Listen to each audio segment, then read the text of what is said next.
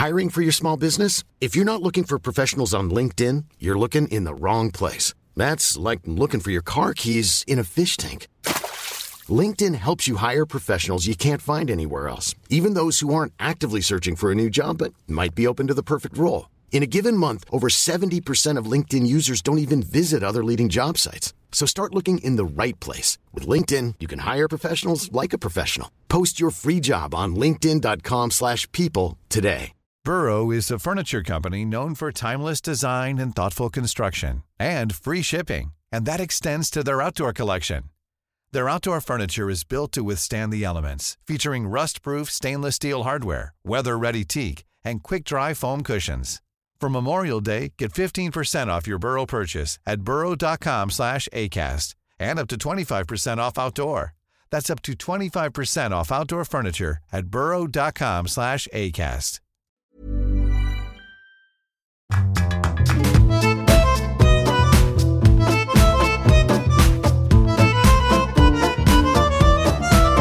Hello, welcome along to a brand new episode of Writer's Routine. This week we're chatting to D.L. Douglas, whose brand new book, Dr. Spilsbury and the Camden Town Killer, is out right now. We talk about being inspired by real life historical figures and then giving them crimes to solve. Also, how she refocuses her mind while she's switching genres throughout a year.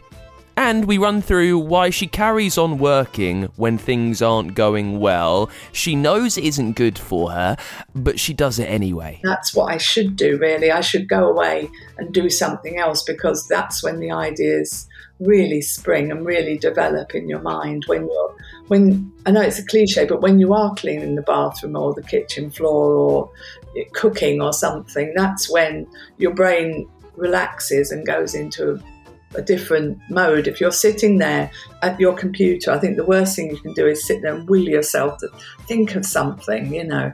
The plots come when you're doing something else. There is more with DL Douglas in this week's Writer's Routine.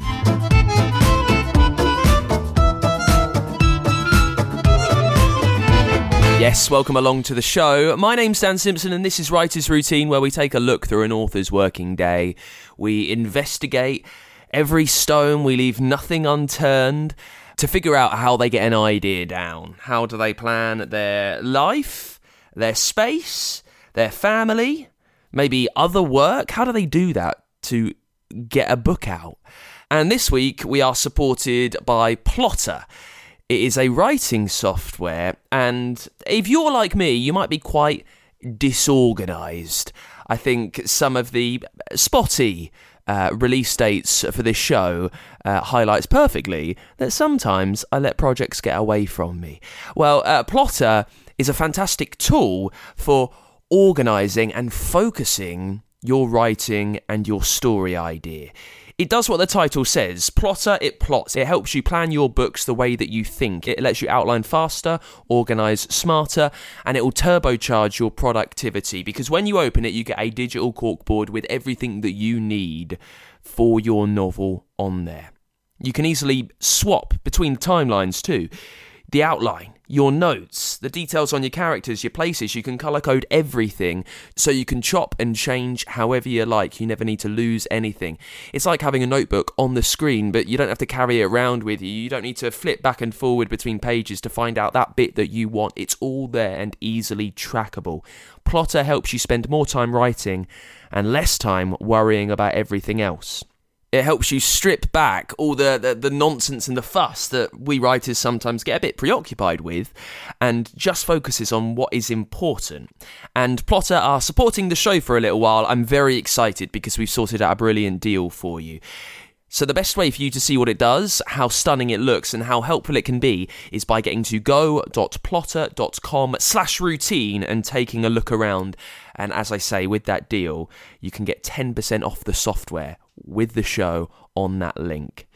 I've stuck it in the episode notes wherever you're listening, so take a look around and get the deal if you fancy turbocharging your productivity and really organising your writing time. Get to go.plottr.com slash routine. Now, this week on the show, we are chatting to D.L. Douglas and Donna Hay. For DL, see Donna. For Donna, see DL. As Donna Hay, she's published many saga stories, so uh, romantic, sometimes historic novels. Uh, she's also worked as a journalist and now is turning her hand, with a pen in it, uh, towards crime. Her debut as D.L. Douglas is Dr. Spilsbury and the Camden Town Killer. It features uh, a real life 1920s forensic pathologist, Sir Bernard Spilsbury. They don't name people like that anymore, do they? Uh, it's a golden age mystery that meets CSI. And we talk about that switch from saga to crime, how she manages it through a year, how she can switch her brain to a different work mode, which she finds can be quite tricky when both stories are dipping into the medical world. Also, uh, we run through in reality how different publishers actually deal with her having two different publishing deals with different companies. We talk about how she structures her stories, why her dreams of a whiteboard became a bit overwhelming in reality, and big news, a real take home, we get a new acronym to plan the workday around. There's a lot on the way, so let's dive into it with D.L. Douglas, and we kick things off as we always do. What does she see around her in the place where she sits down to write? Well, if you'd asked me this a few years ago, it would have been very different. When I first started um, on my novels, I had a section of the garage at the back. And I literally mean it was partitioned off from the garage. So it was very cold in the winter. It had a tiny sliver of window um, that looked over the neighbour's brick wall. And so it wasn't most inspiring view. The idea of it was that it wouldn't distract me at all, but it's amazing how much you can stare at a blank wall and take an interest in it. I was still just as distracted, but just very cold and a bit depressed, really. So a few years ago, we we did some work on the house, and um, I actually got the whole garage, and it's turned into a room, so it adjoins the house, and um, it's much bigger. And the whole idea was going to be a very sort of zen space, and um, it's just largely become a dumping ground as as sort of large rooms tend to be. But uh, I do have I have a window where I can now stare out at the world. Um, but my pride and joy is my L-shaped desk. I love a big desk. I tend to spread out, so I have one one part of the desk where I have my my PC to to write on, and then the other bit um, theoretically is where I, if I want to write sort of longhand or I want to do some research or reading. I mean, in in practice, it's again becomes a dumping ground for half half thought out notes and reference books and all that sort of thing. But I do have the space, and I do love the space. And uh, and behind me um, is a wall of bookshelves where I have um, not that many novels, but mainly loads of reference books going back. You know, it's mainly medical, medical and pathology textbooks, that sort of thing, and biographies. So yeah, that's that's it. So you start off writing in this kind of secluded space that you've annexed yourself. I'd say a cell. a cell, and then you then you get the chance to. I know there's other stuff going on in there because I know that you're busy outside of writing, but you have the chance to slightly design a space that you want to use for writing as well. So, what did you learn when you were in the cell that made you think about what you needed to have in a writing space when you eventually managed to almost build it that way? I felt that I needed light and air, which I think are basics to human beings, but uh, something I didn't have a lot of. I need I needed a view. I need. I mean, I only look out onto the street, but it's that link to humanity um, that I didn't get in in my little sort of little box. Um, and space as well. You know, I mean, it, I just have this big desk is such a luxury. So yes, and just lots of white space around me. I'm not a clutter person. I'm very much not a clutter person. I, I couldn't work with lots of knickknacks and bits around me, so I, I, tend to keep it all minimal, and that goes for the rest of the house as well. But uh, yeah, very much so in here. Uh, so you've got your reference books behind you, a lot on pathology, and we'll talk about the next book, which is all about forensic pathology, in just a second. When you're coming to research and uh, read around what you want to write, very simply, how do you know where to start? I mean, you've got um, uh, your books are set in the 20s, so you've got over a hundred years worth of history to kind of pick apart there. How do you know where to begin to look things up? Um, that's hard. And sometimes it will work the other way. Sometimes I'll be looking one thing up and then I'll discover something else. And I think, oh, actually, that would be much better. That would make for a much better story. That would be much more interesting. So it's it's hard to sit and read a pathology textbook. I have to admit they're not the most riveting read, and they, they can be quite grueling to look at. Um, but uh, I yeah, I tend to start with a rough idea of, of how I you know how someone died, but then I'll I'll pick up other things on the way, and and the textbooks are mainly sort of encyclopedias, if you like. So you know everything's laid out there, there quite well. And some sometimes I'll read a biography of a forensic pathologist, obviously not from necessarily from the twenties. Um, when things were a lot different, but um, and that will spark me off on an idea of, you know, a plot or or a, some a grisly death or what have you. And you say you like it clutter free around you. I mean, we've got the the window with that all important light. Is there, is there anything kind of productive to your writing that's maybe on the walls? I'm talking about plot points or post-it notes. Oh, now this um, I always wanted a whiteboard because I felt that writers had to have one. And I, I very much like, I like to, you know, put post-its on things. And, and I had visions of having this whiteboard and, you know, plotting out and, and it, I didn't go, didn't do things by halves it's a pretty huge whiteboard, I can't lie. Um, but I felt overwhelmed and intimidated by it once it was on the wall. I, I felt like I couldn't live up to it, and I almost didn't want to write anything on it.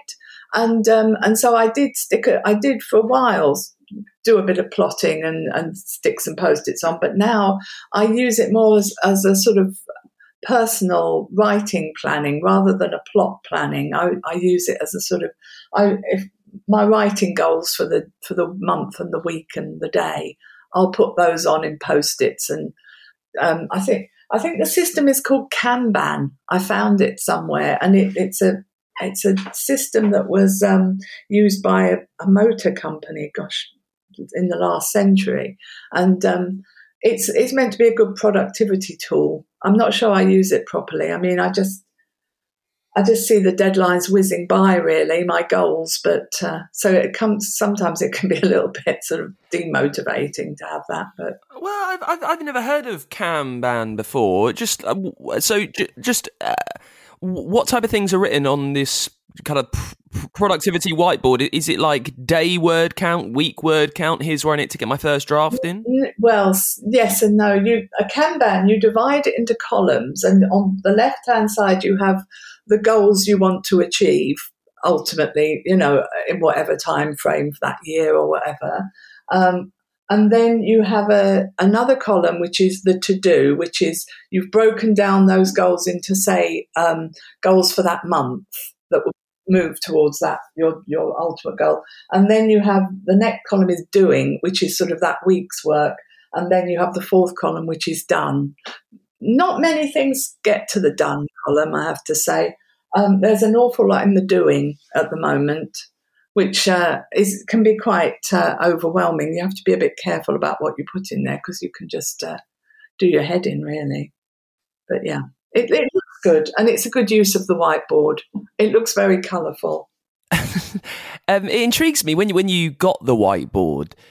Um, when you were writing, obviously, and now you're writing kind of forensic pathology, old school detective novels, and and that seems key with the structure of some of those. I know that you started off uh, publishing quite a few saga novels. When you made the switch uh, between the genres, how much did you need to rethink how you were pl- plotting and structuring a novel? Because without being too glib or reductive, I would imagine that planning more detective crime stories with a lot of red herrings floating around is somewhat different to writing and plotting saga stories. How much did you think about that switch? You're absolutely right. They're they're completely different. Um, I still write sagas. I write a saga every year and a crime novel every year. So I switch between the two, which is is quite satisfying. Really, it appeals to both sides of my brain. And um,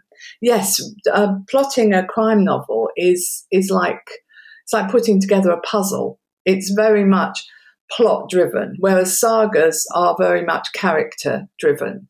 Um, the the whole plot emerges from from the characters and, and the readers love those really love those characters and want to know what's going to happen to them next and um, it's much more sort of emotional if you like whereas the crime novels are very plot driven i mean they do have some strong characters in them some strong ongoing characters but they're very much um, very much puzzle pieces put together, and so it the plotting is a, a lot more um, intricate, I would say.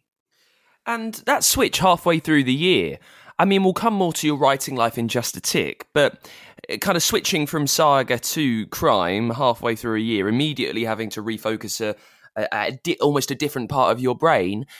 Eh, eh, what helps you with that transition, if you like? What do you do to just say, okay, now I'm in this mode?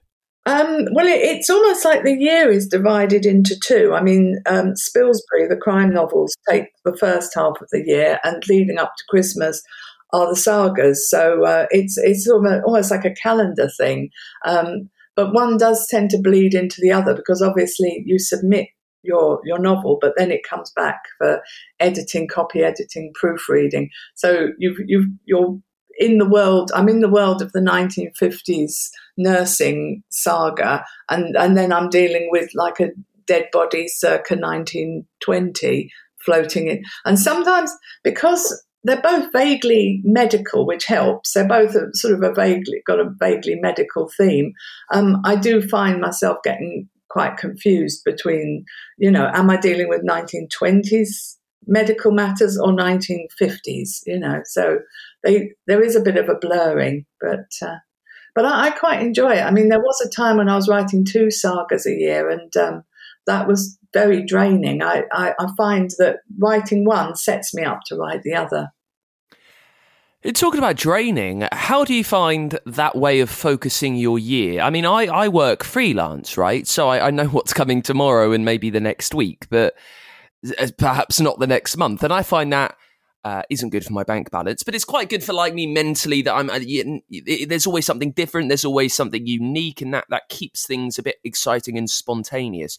What's it like for a writer being quite in, in, ingrained in a, a calendar of work that has been predetermined? Uh, how do you find that ongoing process of writing one, then another, then going back to crime, now saga, then crime, then saga. Do you, do you find sometimes the year flies by without you really realizing? Oh yeah, it it really does fly by, uh, very much so. I mean, six months is not a tremendously long time to write a novel. I, I was what, listening to someone um, on another, it may have been your one of your podcasts, and they were talking about taking two or three years to write a, a novel. And I, I was just thought, wow, imagine that. And I think I would find that quite boring. You know, I do like to the momentum. I mean, I, I consider myself quite lucky as a novelist um, to know, or as a writer, because I used to be a freelance journalist um, when I, I went until I started writing the novels full time. And um, I hated that feeling of not knowing what was going to happen next week. I, I'm very much a person who likes to know what they're doing, and and I think it's been a real luxury for me to have like a, th- a three book contract for the sagas and a three book contract for Spilsbury. So knowing they, those are my years for that, it's the first time, gosh, in donkey's years, I've actually known what I'll be doing next year, and it's uh, it's quite a nice feeling, really. Just just lifting the curtain on the inside world of publishing, I'd imagine your saga and uh, Pill, Spilsbury deals are kind of with different publishers, right? Yes, yes they are. Was- how how almost accommodating are one to the other. Like uh, publishers get the game; they understand that you are a writer who needs to earn money, who needs to pay the bills, who's got a lot of creativity and wants to write outside of maybe what you're contracted in for them. Um, does that ever come a cropper? Oh yeah, yeah. I, I, naively I didn't think it would. Um, I thought, oh, you know, it's I'm working for you six months a year. I'm working for you six months a year. But you know, you're working for two, albeit friendly, rival companies, and uh, they're not all. They, why would they're not sympathetic? But why would they be? You know, I, I don't think I would be in their position. They've got they they've got me contracted to write a book, and they expect all my time and all my attention and all my care to that book. So they're not going to be too worried if, I mean, they're not going to be too sympathetic if I said, look, you know, I'm going to have to deliver this late because I've got uh, extra copy edits to do on the previous, on this other person's book. They'll be like, yeah, right, you know, don't think so. I am a real early morning person. My, my ideal day would be starting work at sort of six in the morning and having the satisfaction of getting sort of 10 a.m. and knowing that I've done half a day's work. I mean, when I'm when I'm doing when I'm working in the winter, it will be dark outside. Well, it's dark outside late anyway, but um, I, it'll be dark outside, and I, it'll be real satisfaction to have two hours work done before the milkman delivers the the bottles on the step. I I love to work early. Now, having said that, I like to do most things early. So obviously, being stuck at your desk, you do need to exercise. So during the pandemic, I, I took up running, and I, I enjoy running. But again, that's something I like to do first thing in the morning. So it's a bit of a tussle usually to sort of which I do first. So I tend to get up, go if I'm not massively on a on deadline, and by that I mean the deadline hurtling towards me within a month. Um, I'll go for a, a run or you know do some other exercise, and then I'll try to get to my desk by half past seven, eight o'clock at the latest.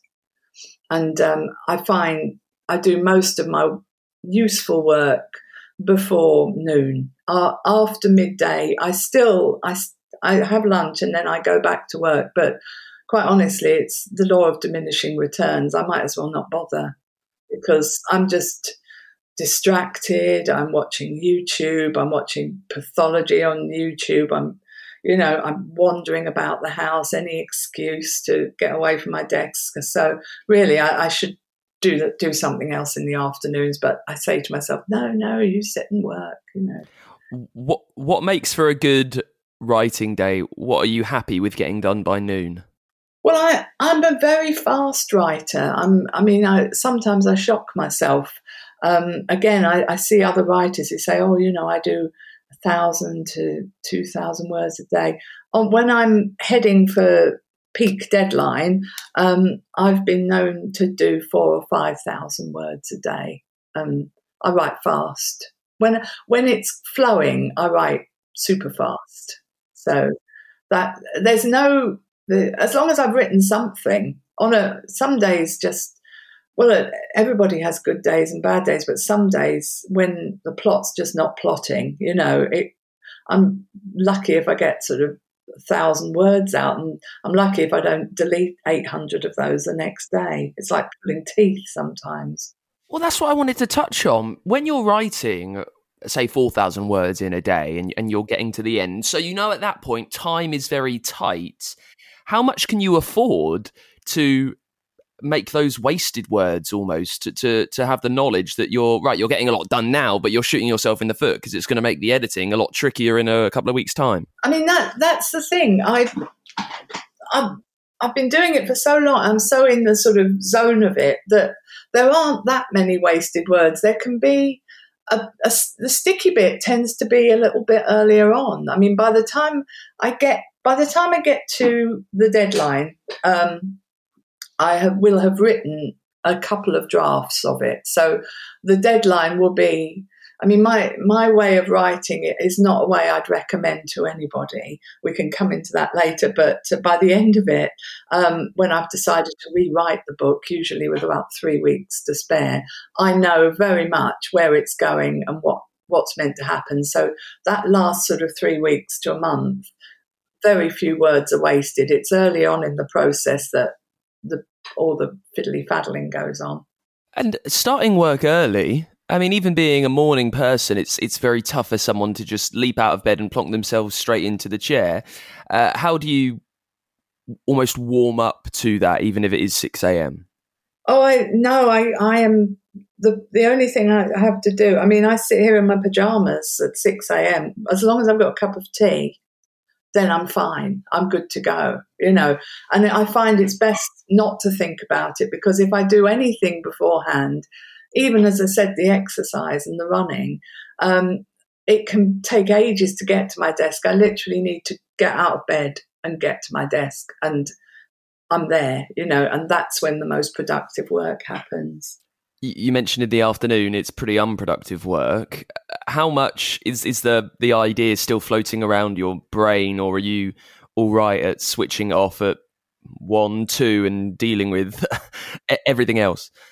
No, no, no. It, it's always there. And when you're right, it's it's always there. In fact, it's probably there more when you're not sitting at your desk. Um, it's again, that's what I should do. Really, I should go away and do something else because that's when the ideas really spring and really develop in your mind. When you're when I know it's a cliche, but when you are cleaning the bathroom or the kitchen floor or cooking or something, that's when your brain relaxes and goes into a, a different mode. If you're sitting there at your computer, I think the worst thing you can do is sit there and will yourself to think of something, you know. The plots come when you're doing something else. When you sit down to write every day, uh, and I know that you've got uh, various what, like ways of organizing yourself, how much of an idea of what you're going to get written that day do you have? Are you kind of uh, just freestyling it as you go? Is there a thorough idea of where you want to get to by noon? No, I'm I'm so time dependent that I again probably from the journalistic background I have to know what I'm doing that day and I have a set like I'm going to write a partic- I'm going to write two scenes today. I'm going to write, you know, a chapter today. Um, I yeah, and I, I stay until I've done that. Now, the, the thing I've found is if I'm going somewhere, say, later in the morning or like, you know, talking to you or what have you, um, then, and I only have two and a half hours to, to write that scene, I will write it in two and a half hours. If I have the whole day to do it, I will take the whole day. Now, so uh, that makes no sense, but you know, time, I guess work expands, as they say, to fill the time available. Here's what's interesting. Most people say, in answer to this question, when I say, What do you do when writing is getting tough and the words aren't coming out? They'll say, I go for a walk. Whereas you seem so like time focused and you do your running in the morning, that's your exercise done. So, what do you turn to then when it is getting tough to get those words out? I I do. I do. I do go for a walk. Yeah. I mean, I do. If it's too much, I will. What I'll do sometimes is turn to writing something out in longhand, or I'll write some notes, or I'll write around it. I'll usually, if if you're blocked, it will be um, there'll be a variety of reasons, but um, one of one of them might be you're telling the story from the wrong point of view. You're using the wrong character's viewpoint to tell the story, um, or perhaps you don't understand the character enough. You you haven't. So I'll I'll perhaps get my notebook, or perhaps I'll go out with my notebook, um, or I'll just go for a walk and think, and I'll I'll think about whether you know the chapter could be better told from a different point of view, or I'll I'll write out a, a sort of biography of the character and that quite often points up clues as to, ah, oh, no, I should approach it this way. So, so that I mean, there's there are ways that if you're blocked to sort of go get around it, but yeah, I do go for a walk, or as I say, I'll go and clean something, or pull up a few weeds or something and get the brain going that way.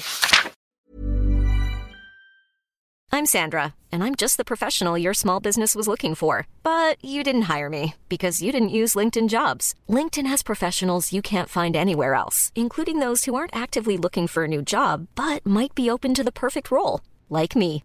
In a given month, over 70% of LinkedIn users don't visit other leading job sites. So if you're not looking on LinkedIn, you'll miss out on great candidates like Sandra. Start hiring professionals like a professional. Post your free job on linkedin.com/people today.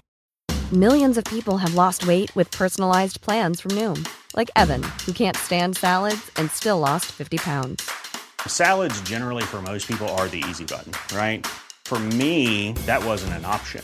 I never really was a salad guy. That's just not who I am. But Noom worked for me. Get your personalized plan today at Noom.com. Real Noom user compensated to provide their story. In four weeks, the typical Noom user can expect to lose one to two pounds per week. Individual results may vary. Burrow's furniture is built for the way you live. From ensuring easy assembly and disassembly to honoring highly requested new colors for their award-winning seating, they always have their customers in mind. Their modular seating is made out of durable materials to last and grow with you. And with Burrow, you always get fast, free shipping. Get up to 60% off during Burrow's Memorial Day sale at burrow.com slash ACAST. That's burrow.com slash ACAST. burrow.com slash ACAST. We'll be back with more from DL Douglas Donna Hay in just a second. If you're enjoying the show, remember you can always support us over on our Patreon page. It helps us carry on, it helps me kind of dedicate the time to getting you a chat and a podcast with a brilliant author as often as we can. Uh, for that, you get merch, there is thanks, there is bonus episode, there is even a way for your book to sponsor this show, and it doesn't cost a lot. It doesn't require much, I promise. Just a few dollars a month really helps us carry on. It helps me bring you these chats with some of the best authors that I can.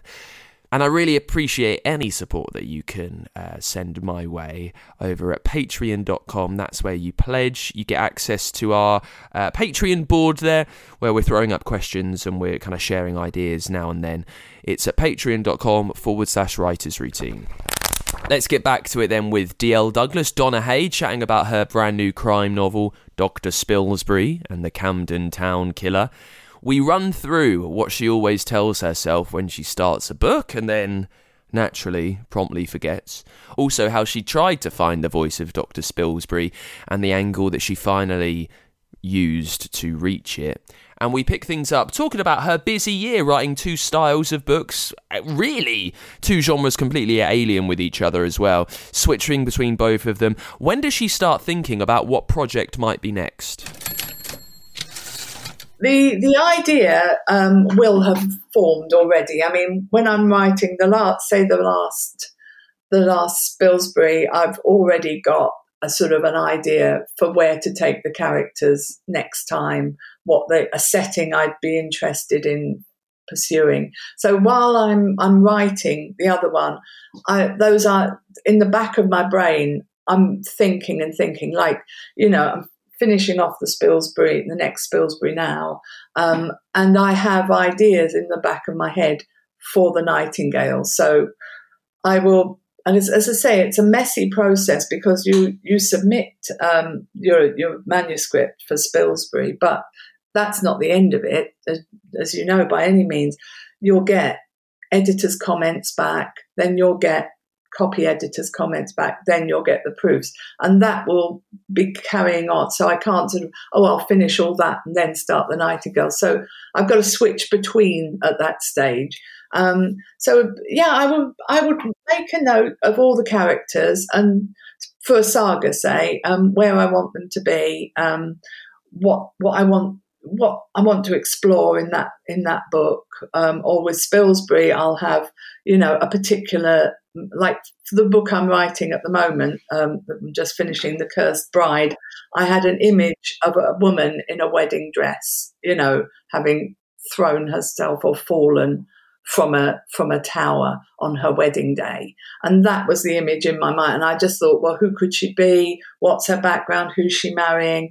And and that was going through my mind while i was writing the the nightingale. But uh, but yeah then i'll i'll just make some some notes and then i'll do a really rough first draft. Um, if anybody saw it they, i mean it bears no relation to anything that could be published but I, I, I write that and I do a lot of planning. I mean, this is what I mean by my my method is not to be recommended to anybody. Um, and funnily enough, I was listening to an interview with um, Clare Mackintosh, the crime writer, and she does it in exactly the same way as I do. And I thought, thank God it's not just me, because what what I do is lots of planning. I get the post-its out, I get the little note cards out, I write all the scenes um, on my you know on my imaginary cork board, and I'm, I'm sort of figure it got them all laid out on my desk. You know all the different viewpoint characters and all their you know everything that they're doing and how the plot moves and on the narrative arcs, and then I write a draft based on that, and then I realise it's absolute rubbish and then with about a, month or so to go, I'll write I'll write the real book. And and this is what I've always said: I have to write the wrong book before I write the right one, and that's why I'm always hurtling towards a deadline because that's when the best ideas come. I've almost had to go through that that whole planning process to realize for the characters to take on the life that they should take on, and for me to then fly with it. And that's when the words are flying out by the end, you know. Here's here's what here's what I don't understand about that. you publish many books now. Um, why accept that? Why accept that as the way this gets done? If you know what is needed to make a character uh, authentic and believable, you've got your plotting down. You know the twists and turns that a crime novel needs to have, why allow yourself to waste time writing the wrong novel? Why can't that be fixed now? Oh, Dan, I wish I knew the answer to that. Every time I write a book, I say, I am, I say to my husband, I am never be putting myself in this position again. I know exactly what you said. I know what I need to do now. And in fact, the last Nightingale that I wrote, um, I, I put that into practice. I, I, I thought, I'm not going to do all this planning and this post-its and all this. I'm, I'm, I know in my head roughly the plot. I know where it starts and I know where it ends, and I know. And I just started to write, and I remember saying to another writer, a friend of mine, "I'm just doing, I'm just winging it this time because you know." And she just looked at me and went, Well, good luck with that. And I was still in the same position because I don't know what it is. It's almost, as I say, like I have to write the wrong book before I write. It's none of it's wasted though. It's all exploring ideas and, um, you know, within a certain structure. But it's only, may, maybe I'm just a homework at the last minute kind of person. Maybe it's the journalistic kind of rush of the deadline that gets the gets the thinking going. I'm not sure. What is it about the wrong book when you're writing that first draft that makes you realize this is the wrong book? What tends to happen when you get that clarity and you think, oh, okay, all right, maybe this should be what I do with it? It's when I'm trying to fit the characters to the plot that I've decided. Um, that's where it all goes wrong. I've I've perfectly I've plotted it perfectly. The characters need to be doing this in order for this to happen because it's very tightly plotted. Um, it, they need to be in this position to find out this. They need, and when you write it, you realize it's just wooden. It's like you're you're forcing the characters into doing something because it suits your plot rather than it's something they would do. I mean, it, it sounds so posy to say, oh, the characters take over. But in a in a good book, they do, and you do find yourself sort of um, you're in a position where you're you're um, they do take over and and uh, they start doing other things, and you, you and it, within your plot, and you, you think, oh, you know, actually, this would be better. It would be better if they met them this way or that way, or they met that person instead, or they were the, they interacted with this person, and then that, of course, that ruins your all your post-its, and you're tearing them up, and and that's when and that's when it. So it's not wasted. It's not wasted at all. All the planning, and it does go into it, but the the the, the last draft of my novel bears very little relation to the, the first one. I was researching Nightingale books, and um, I I did a lot of research within hospitals, um, looking at their their ward books and that sort of thing to get a feel for for how nurses, you know, what hospital life was like, because at, at the time in the 1930s. And um, I went to Barts Hospital, and um, in the course of my research in their archives, their fantastic archives, I came across doc- Dr. Spilsbury, um, who was a Home Office forensic pathologist.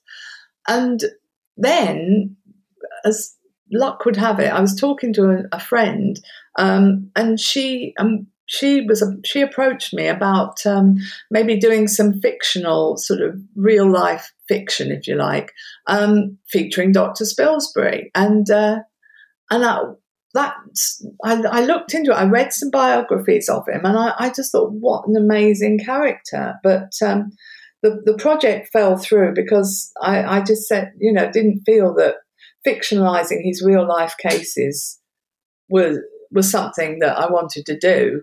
Um, but he was he stayed in my mind for a couple of years after that, um, and because he was. And the thing about it is, I don't. Many people haven't heard of him, but he was a superstar in the 1920s. There's, I can't understate his celebrity. He was a very complex character, but he was involved in some of the hugest cases in the sort of early 20th century, from Crippen to the brides in the bath. He was involved in, and Edith Thompson, he was involved in lots of these cases and, and uh, lots of, misca- quite a few miscarriages of justice as well, have, it has to be said. Um, such was the, the force of his personality. So I thought, you know, he would be a great character because although he was a forensic pathologist, he was also a bit of a sleuth as well. He would be very much involved in the police investigations. So you've you've got that. You know, it's finally dawned on you that you want to write about a real life character and to fictionalize him, which is not something you've necessarily done before. How how how, did you start? I mean, uh, you enter into this with some trepidation, but you want to put your own stamp on someone who really existed. Where did you begin? That that was kind of hard, actually, harder than I than I thought it would be. Um, I I read all these biographies, and I I wanted to stay true to him, but he was a very um, he was a larger than life character, but he was also very reserved. He didn't write any autobiography. Um, he didn't publish any any um, papers or anything during his lifetime. And people who knew him had very strong views about him. They felt quite often that he was quite arrogant um, and hard to get to know.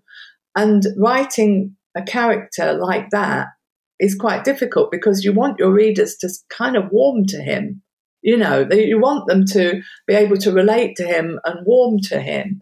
Um, and so I wanted to stay true to him as a character as far as I could make out what he was like. But I also wanted somebody, somebody the readers would relate to. So what what I did in the end, um, I mean, there were a few aspects of his life I had to let go. I mean, he was married in real life, disastrously. Um, he had um, four children, and um, his his marriage fell apart because he was a workaholic and he neglected his wife and his children, and um, his marriage sort of fell apart um, within sort of 20 years. Um, so I, I, kind of, and that was a complication I didn't need to be dealing with in the in the novels. So I, I kind of made him a single man for for just for ease of plotting. Um, but uh, so what I've done is given him a pair of sidekicks because I thought, you know, you get Sherlock Holmes, he's not a warm and fuzzy, lovable character that everybody relates to, but you, his entry level is sort of Dr. Watson. You see him through Dr. Watson's eyes, and you do relate to Dr. Watson a little bit more. Um, same with Poirot and, and Hastings. You know, you, he's quite a distant figure, Poirot. Um, but you you warm to Captain Hastings. He's someone you can relate to. So in in Spilsbury, I've given him two sidekicks. I've given him um, an assist or someone who becomes his assistant. This sort of working class girl called Violet, who's polar opposite of him, um, which was an interesting dynamic. And I've also given a sidekick of a young detective constable, so we can see the policing side of it a bit more. So that was how I, I tackled it. But it, it, was quite difficult. It was quite difficult to get a handle on on Spilsbury, I have to say. Uh, how long did it take for the, his voice to come through to you? Quite a long time. Um, in fact, you know, really a long time. Um, I tried various angles with him. Um, I tr- but in the end, I, I made him some. I tried to go for the aspect of he he, as one of his colleagues says, he understands everything about the dead, but nothing about the living. He's constantly puzzled by people's reactions and by human nature. He he's not a student of human nature at all. Um, he he he's completely at a loss, and so I, I think that's almost a quite an endearing side to him. You know, he won't be able to read a situation. You know, in, in the same way that that's why he needs Violet because Violet will sort of interpret for him and and see the undercurrents that he just doesn't see. But but that took a long time before I settled on that. I tried various various approaches and, and none of them really did him any justice you know. I mean he's a he's a very he was a very famous man but he was a, someone who wasn't comfortable with his fame at all. I know we've discussed your plotting earlier in the show, but with uh, Camden Town Killer, how much did you uh, kind of know about the entire thing when you sat down? I've spoken to some crime writers who have no clue who the murderer is until almost the last page when the door is opened and the reveal happened. Uh, how much? How much did you uh, sit down and consider everything before you began writing? Would it? Yeah, it's fun. I was listening to um, the podcast interview you did with Tim Weaver, and I was shocked. It literally stopped me in my tracks when he said that he has no idea because his books are so intricately plotted. I thought, what must his brain be like? I mean, mine, I plot a lot. You know, I mean that that as I've said to you, that plot is subject to change in the last month or so as it was with the Camden Town Killer, I came up with a whole different subplot that cast a lot more light onto it and brought it all, added a richness to it. So, um, but no, the basic plot is very tightly done. I have to work out um, who knows what at what points because I've got three viewpoint characters as well. I have to work out. I know the the murder, and I I always know who the murderer is. Always, um, at the end. I I can't be sort of oh, but the and it's hard for me because I think oh gosh, if I know, am I not telegraphing this to everybody?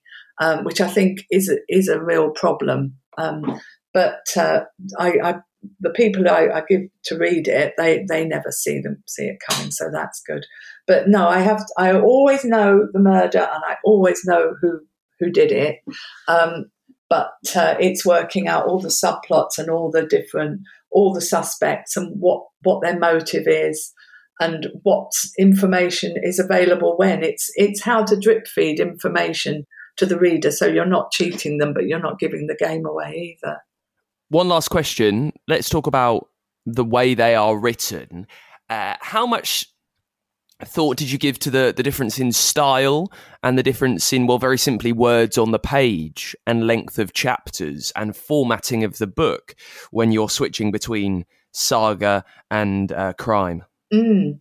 Well, I mean that's that's something that's kind of happened without a lot of thought. The the crime novels tend to have shorter chapters, Um, they tend to. I like to even with the sagas. I like to end end the chapters on a bit of a cliffhanger. Give a give the readers a reason to want to turn the page. You know, um, obviously in the sagas, it's not going to be necessarily someone with a knife in their back. Um, it might be someone discovering a secret about someone else. But uh, the, the, the crime novels tend to be a lot shorter and snappier, and and whereas the sagas you can kind of take it a bit longer. You know, you, the the format is a little bit sort of slower paced. So the pace is very very different between the two. And that is it with D.L. Douglas. Donna Hay, thank you so much, Donna, for coming on the show. Uh, that brand new book is Dr. Spilsbury and the Camden Town Killer. A historical golden age mystery meets CSI. I think it might really be up your street. We'll be back with a brand new episode same time next week. In the meantime, you can take advantage of that fantastic Plottr deal we've got go.plottr.com slash routine. Also you can support the show patreon.com forward slash writers routine. You can drop us a follow on x we are there at writers pod and you can get in touch with the show using the form over at writersroutine.com and i will see you next week with a brand new author. Until then have a good one. Bye